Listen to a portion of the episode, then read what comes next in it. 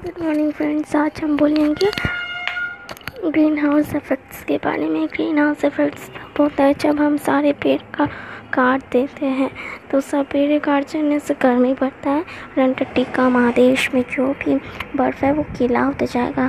तो पृथ्वी ढक जा सकता है। इसीलिए पेड़ मत काटिए और पेड़ लगाते चाहिए थैंक यू फिर से मिलेंगे अगले वीडियो में।